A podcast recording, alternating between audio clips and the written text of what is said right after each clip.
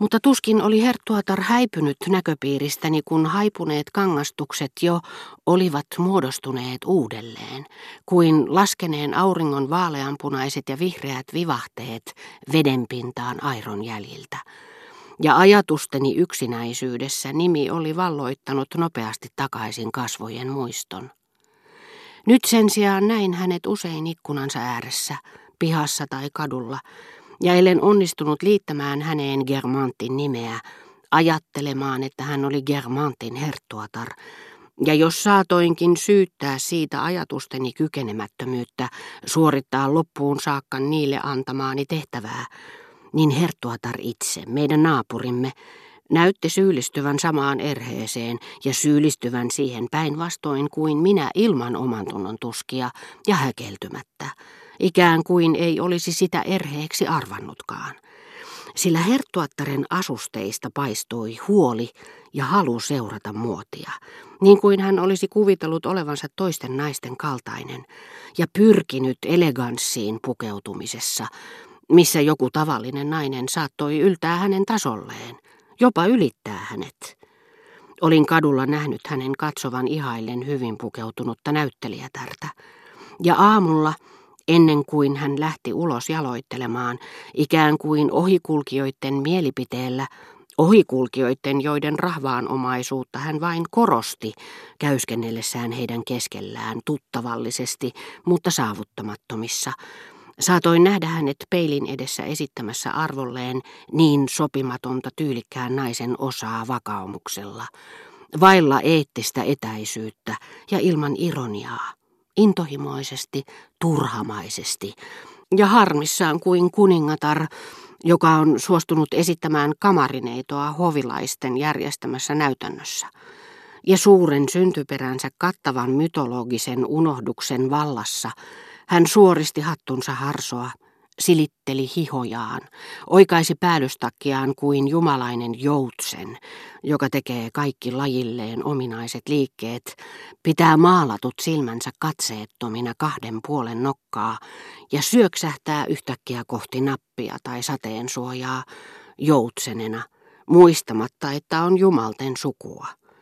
Mutta niin kuin matkailija, joka kaupungista saamaansa ensivaikutelmaan pettyneenä arvelee pääsevänsä perille sen viehätysvoimasta vierailemalla museoissa, tutustumalla asukkaisiin ja työskentelemällä kirjastoissa, minäkin päättelin, että jos minut kutsuttaisiin herttuattaren luo, jos kuuluisin hänen ystäviinsä, jos tutustuisin hänen kotiinsa ja tapoihinsa, niin saisin tietää, mitä hänen nimeensä, kullanpunaisen ja loistavan ulkokuoren alla todella objektiivisesti muiden silmissä sisältyi.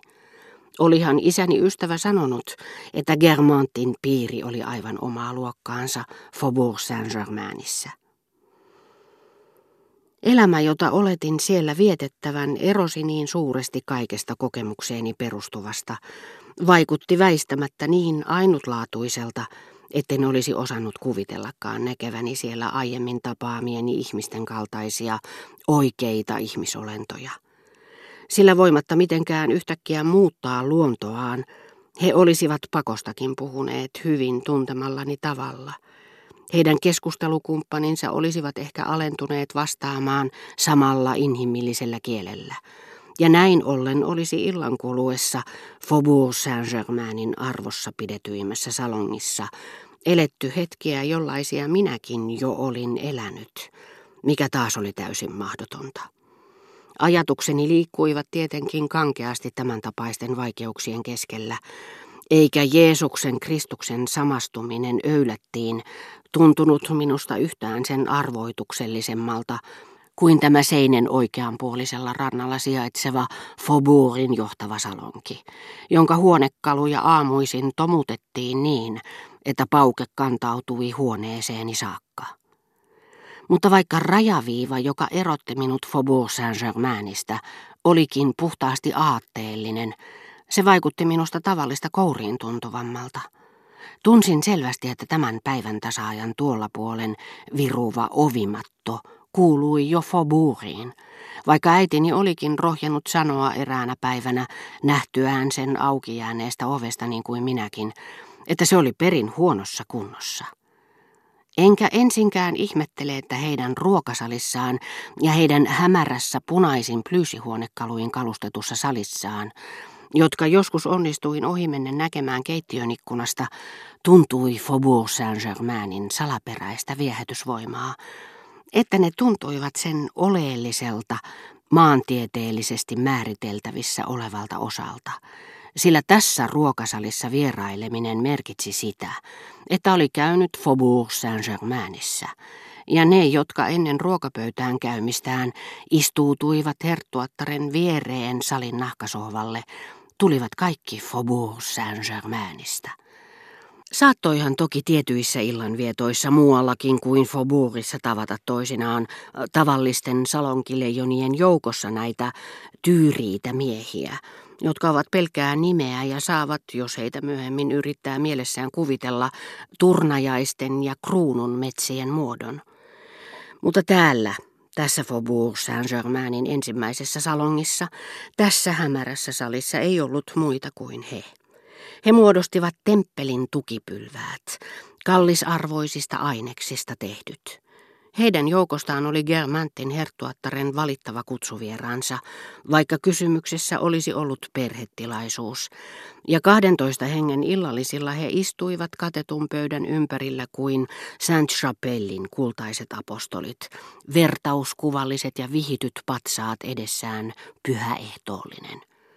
Mitä taas tulee talon takaiseen korkeitten muurien ympäröimään pikkupuutarhaan, missä herttuatar kesäisin tarjoili liköörejä ja appelsiinimehua päivällisen päätteeksi, niin en tiedä miten olisin voinut olla ajattelematta, että oli yhtä mahdotonta istua siellä illalla yhdeksästä yhteentoista valurautaisilla tuoleilla, joissa oli samaa taikaa kuin salin nahkasohvassa, hengittämättä samalla Faubourg Saint-Germainille ominaisia, ainutlaatuisia tuulahduksia, kuin nukkua päiväunta Figuik-keitaassa olematta silti Afrikassa.